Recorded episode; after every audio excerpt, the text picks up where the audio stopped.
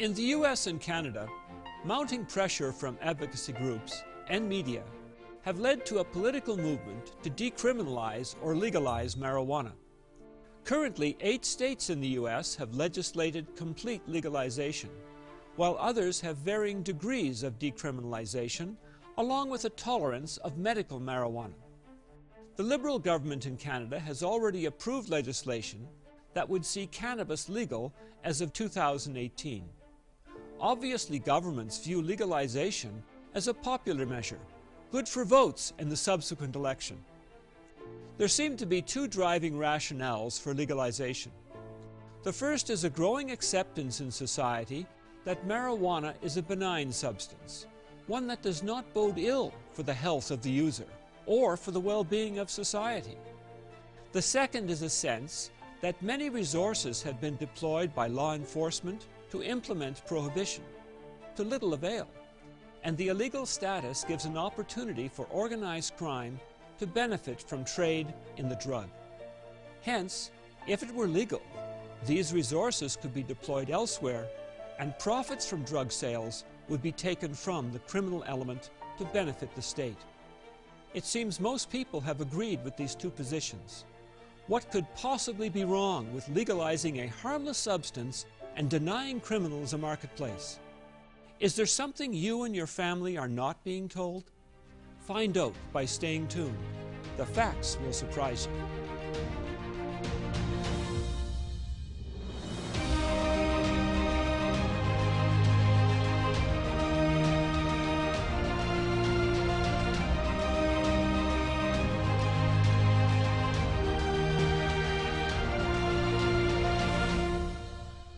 Welcome to Tomorrow's World.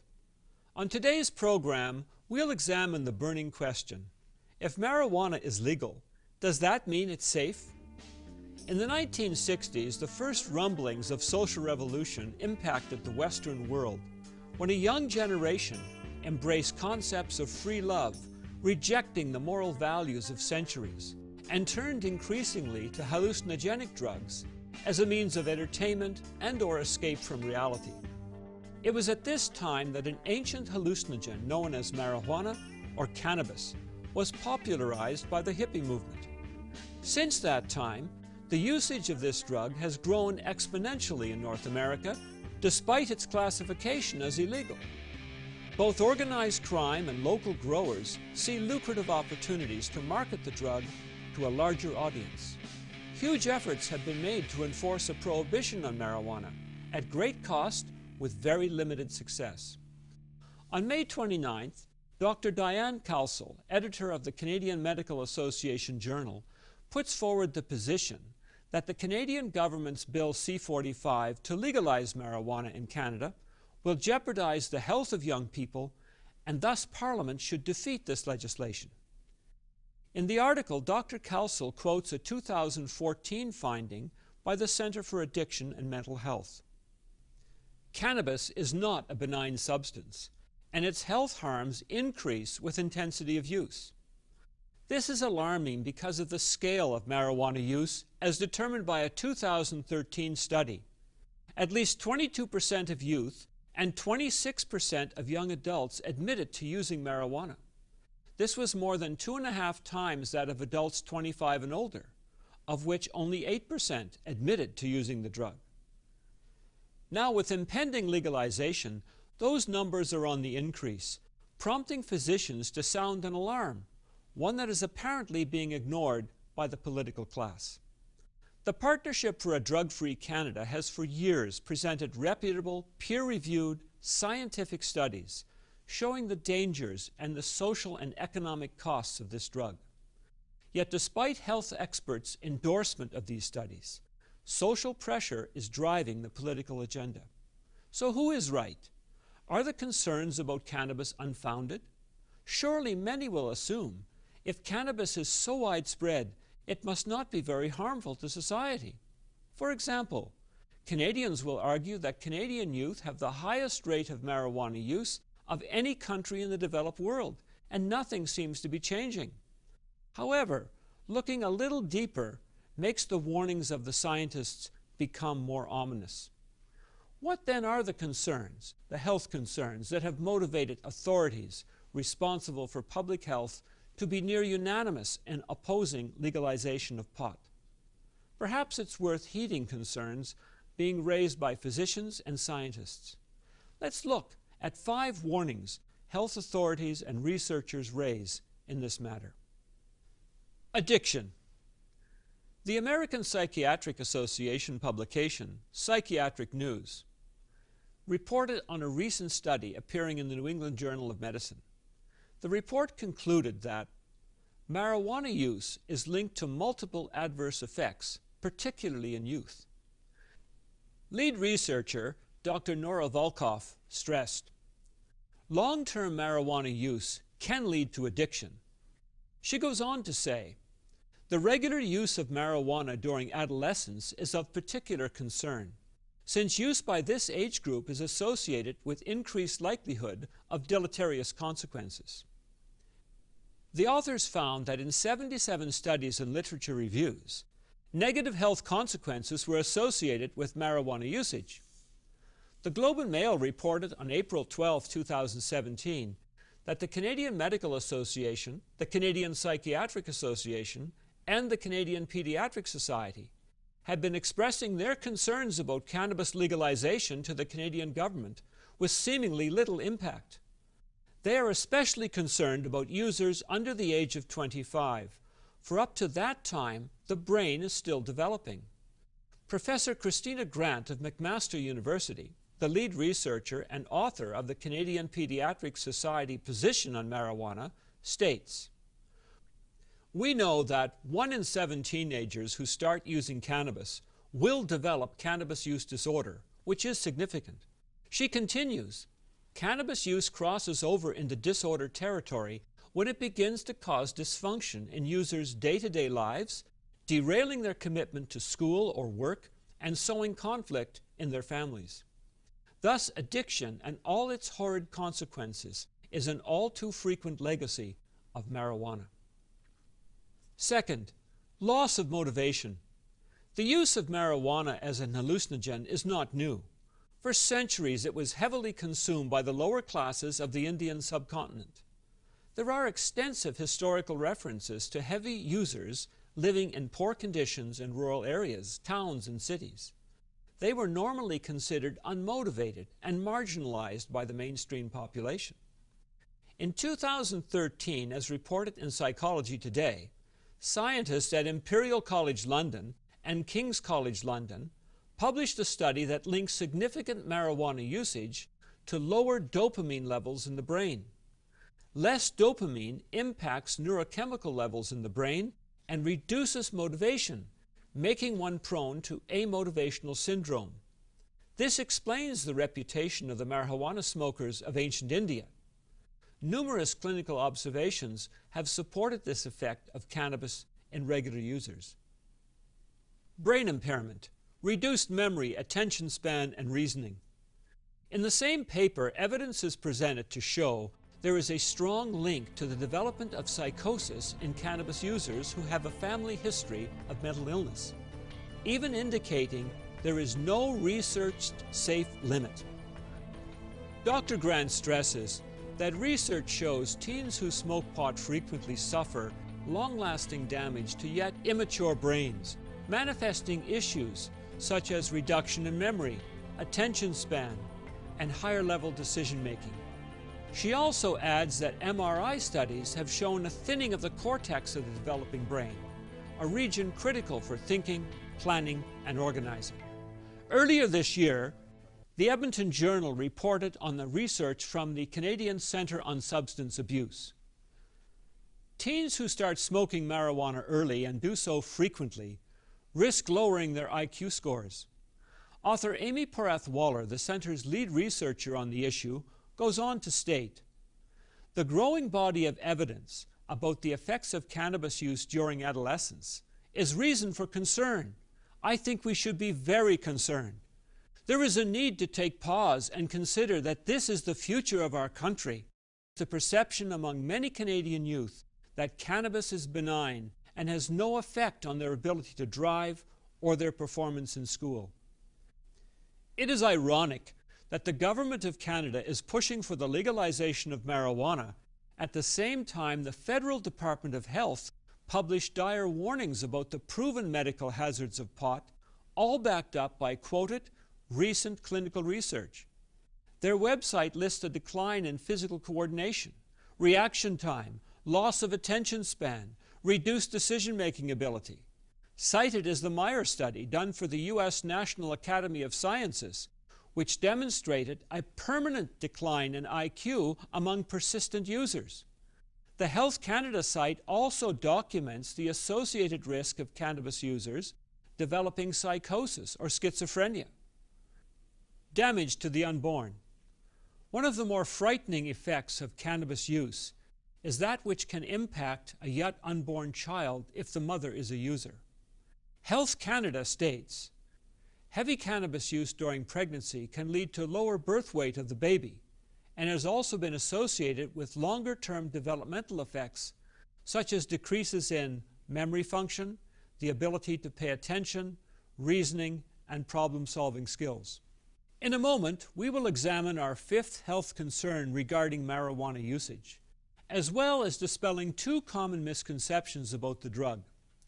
Prior to that, I want to give you an opportunity to request your free copy of today's featured booklet, Marijuana, What They Aren't Telling You.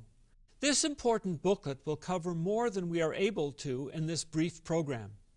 It addresses real questions with verifiable research that will help you and your loved ones avoid the drug plague now ravaging this nation. Call or visit us online to get your copy today. Here's how. Let me tell you how you can get your free copy of Marijuana, What They Aren't Telling You. Simply dial the number on your screen. You can also order at twcanada.org. We're happy to send this to you at no cost because we believe this information to be invaluable. Substance abuse is a problem that affects us all. You need to be informed on this topic. Don't wait.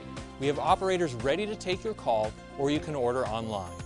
If you missed our contact information, don't worry, I'll be back to give it again.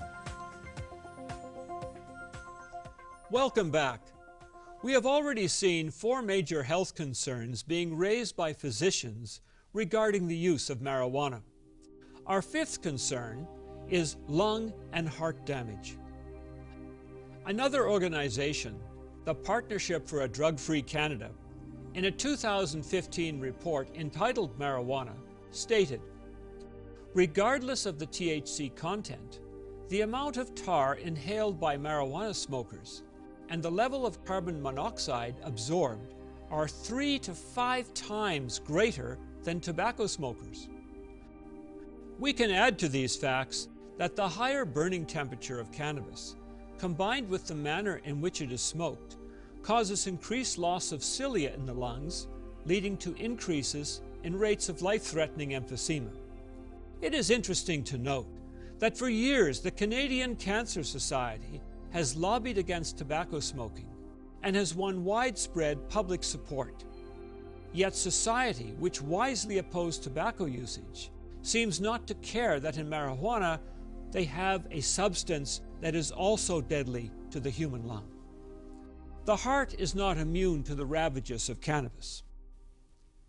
Widely published physician and researcher Dr. Andrew Pipe and scientist Dr. Robert Reed of the Ottawa Heart Institute's Division of Prevention and Rehabilitation have expressed serious concern over ongoing or increased use of cannabis in the general public. The online heart and cardiovascular research publication, The Beat, reported in June 2017 on their findings as recorded in the New England Journal of Medicine in 2014 and the American Heart Journal in 2013. The authors found that marijuana use has been associated with vascular conditions that increase the risk of heart attack and stroke, although the mechanisms by which this happens aren't clear. Dr. Reed also noted that marijuana use could be problematic for people with an irregular heartbeat or arrhythmia, because it activates the sympathetic nervous system. We have looked at 5 areas of health that are negatively impacted by recreational use of cannabis: addiction, motivational loss, brain impairment, damage to the unborn, lung and heart damage. Understanding the major health concerns, let us now dispel 2 common beliefs about cannabis, which are used as rationale in order to justify pot legalization. Medical marijuana. For most of the last century, marijuana was an illegal or restricted drug. This made it difficult to do research on any potential medical properties. Under pressure of the pro-marijuana lobby, a number of US states and the government of Canada decriminalized marijuana for medical purposes and began to permit legal growing operations for medical distribution. There are a number of key concerns raised by physicians when it comes to prescribing cannabis for a given complaint. Prescribed for what conditions? Determining dosages. Interaction with other medications. Concentration of the medical ingredient. Associations of physicians resist the use of so-called medical marijuana until evidence can be found to show its effectiveness. There have been some indications that cannabinol, an ingredient in marijuana, may have potential for treating specific ailments such as seizures. There is, however, much research needed to understand dosages, side effects, and other information that is required for a doctor to ethically prescribe. For those who insist on the medical benefit of pot, physicians point out that some dosage-controlled, carefully measured medications already exist: dronabinol and Nabilon. Physicians can already prescribe either of these medications, though still lacking appropriate research, but these don't produce a high. Could that be the reason they're not popular?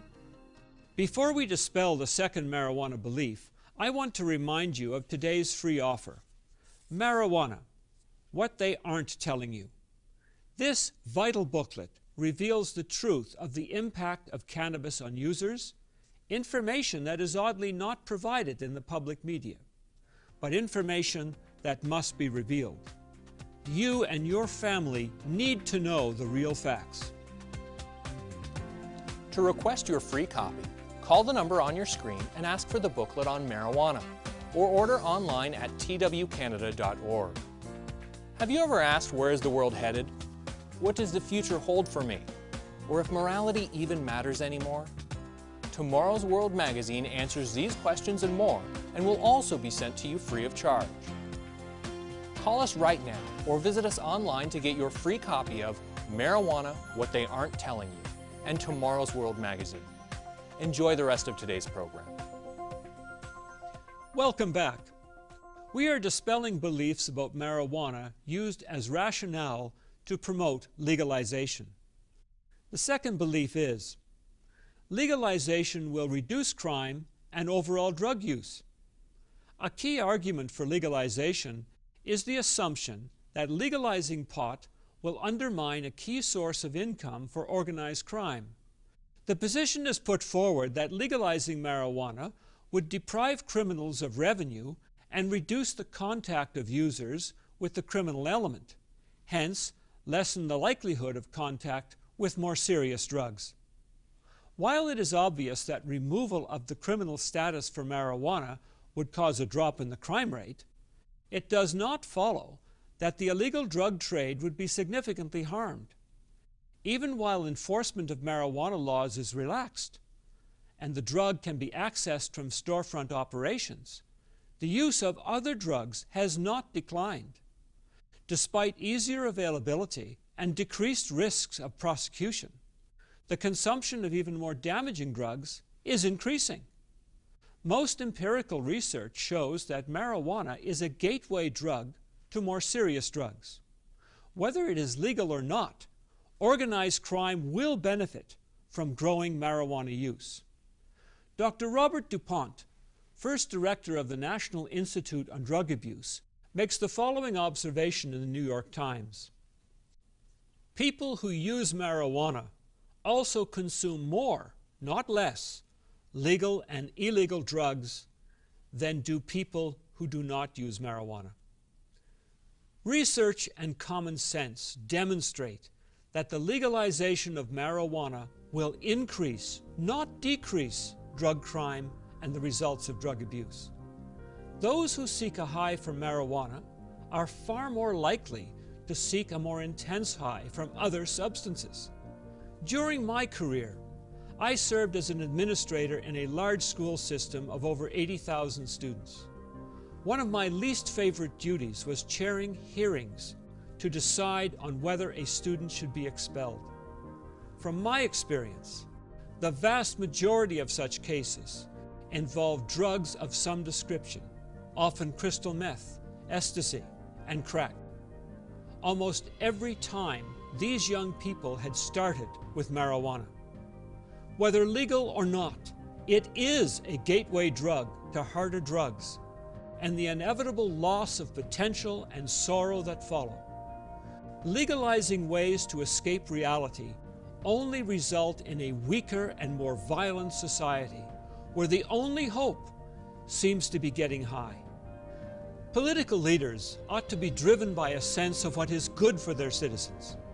Yet those who pander to groups who want only hedonistic pleasure, or who possibly have entrepreneurial interests, eventually involving convenience store shelves and glamorous packaging, may be more interested in their own welfare than the welfare of the nation. Marijuana has been illegal in North America and in many other countries for a good reason. It is, as science clearly shows, harmful to its users and to the nation. It and other drugs like it, and others even more deadly, rob the individual of potential and leave behind broken dreams and shattered lives. The loss of human potential to marijuana and other mind-altering substances is enormous. Long ago, in a letter written to a young minister, a highly regarded citizen of Rome, a man of great education, who had held high position and had been sought after by rulers of his day, gives the following advice as to how a young person or old can achieve productive and satisfying life. The man, known simply as Paul, writes to a young Greek colleague named Titus. Likewise, exhort the young men to be sober-minded in all things, showing yourself to be a pattern of good works, in doctrine showing integrity, reverence, incorruptibility, sound speech that cannot be condemned, that one who is an opponent may be ashamed, having nothing evil to say of you. In truth, this is the very opposite of being high, stoned, drunk, or any other descriptor which indicates we are not in control of our minds. It is a tragedy when people, young or old, view getting high as their only pleasure. Clearly, they do not see a purpose for human existence, a purpose which can be known and can be achieved. Our human mind is a treasure, brilliantly designed by a great creator who plans to offer mankind an awesome future with potential undreamed of in the human sphere. To learn more, please take time to request our free booklet on this subject, Marijuana, What They Aren't Telling You. This carefully explains the issue from recently published medical research, but also from the perspective of the God who created man to be happy, productive, not requiring an escape from reality through harmful, mind-altering drugs. At Tomorrow's World, we strive to bring you real answers to the issues and challenges facing this nation today, and the inspiring truth of a world to come. Keep watching Tomorrow's World as we examine and explain the issues of this age and the future of humankind as revealed by our Creator. To learn more about today's topic, visit twcanada.org. You can also order by calling us at 1-866-784-7895 or by writing to us at Tomorrow's World, P.O. Box 409, Mississauga, Ontario, L5M 0P6. You will also receive a free subscription to Tomorrow's World magazine, revealing God's principles for leading an abundant and happy life while providing insight into future and current events. On Tomorrow's World Answers, we answer your questions straight from the Bible. Today's question is, does the Bible forbid the use of alcohol? If you have a Bible, I invite you to follow along and read for yourself what it has to say. So, does the Bible forbid the use of alcohol?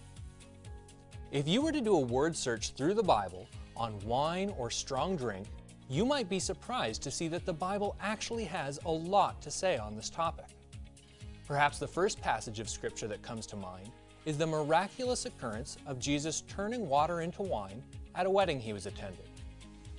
Paul wrote in 1 Timothy chapter 5 and verse 23, "No longer drink only water, but use a little wine for your stomach's sake and your frequent infirmities." Some have suggested that the beverage described in this passage and the many others showing the proper use of wine is actually grape juice. Does that fit the rest of Scripture? In Deuteronomy 14, ancient Israel was encouraged to celebrate God's holy days with wine and similar drink. The term similar drink is translated from the Hebrew shakar, which literally means intoxicant, not grape juice. Clearly, God does not condemn the use of alcohol. However, Scripture is very clear in the condemnation of the improper use of alcohol. You can see that in Galatians the 5th chapter and verse 21. Paul lists the works of the flesh, including envy, murders, drunkenness, revelries, and the like, of which I tell you beforehand, just as I told you in time past, that those who practice such things will not inherit the kingdom of God. Proverbs provides a vivid picture of the dangers of alcoholism. Proverbs 23 and verse 29. Who has woe? Who has sorrow? Who has contentions? Who has complaints? Who has wounds without cause? Who has redness of eyes? Those who linger long at the wine. Those who go in search of mixed wine. While alcohol is not forbidden by Scripture, its misuse is. We need to use judgment to determine what our limits are. If we have drunk enough to affect our ability to make sound decisions, then that is too much. Just because God indicates that a little is okay, and even good for us in some cases, does not mean that more is better. We must learn and practice the godly principle of moderation. If you would like to submit a question for the show, please email us at the address shown on the screen. To watch every edition of Tomorrow's World Answers, visit us online at twcanada.org or search Tomorrow's World Answers on YouTube. Visit twcanada.org. At our website, you can also watch this and many more Tomorrow's World programs. Call 1-866-784-7895. Write or visit us online today. This program is a production of the Living Church of God.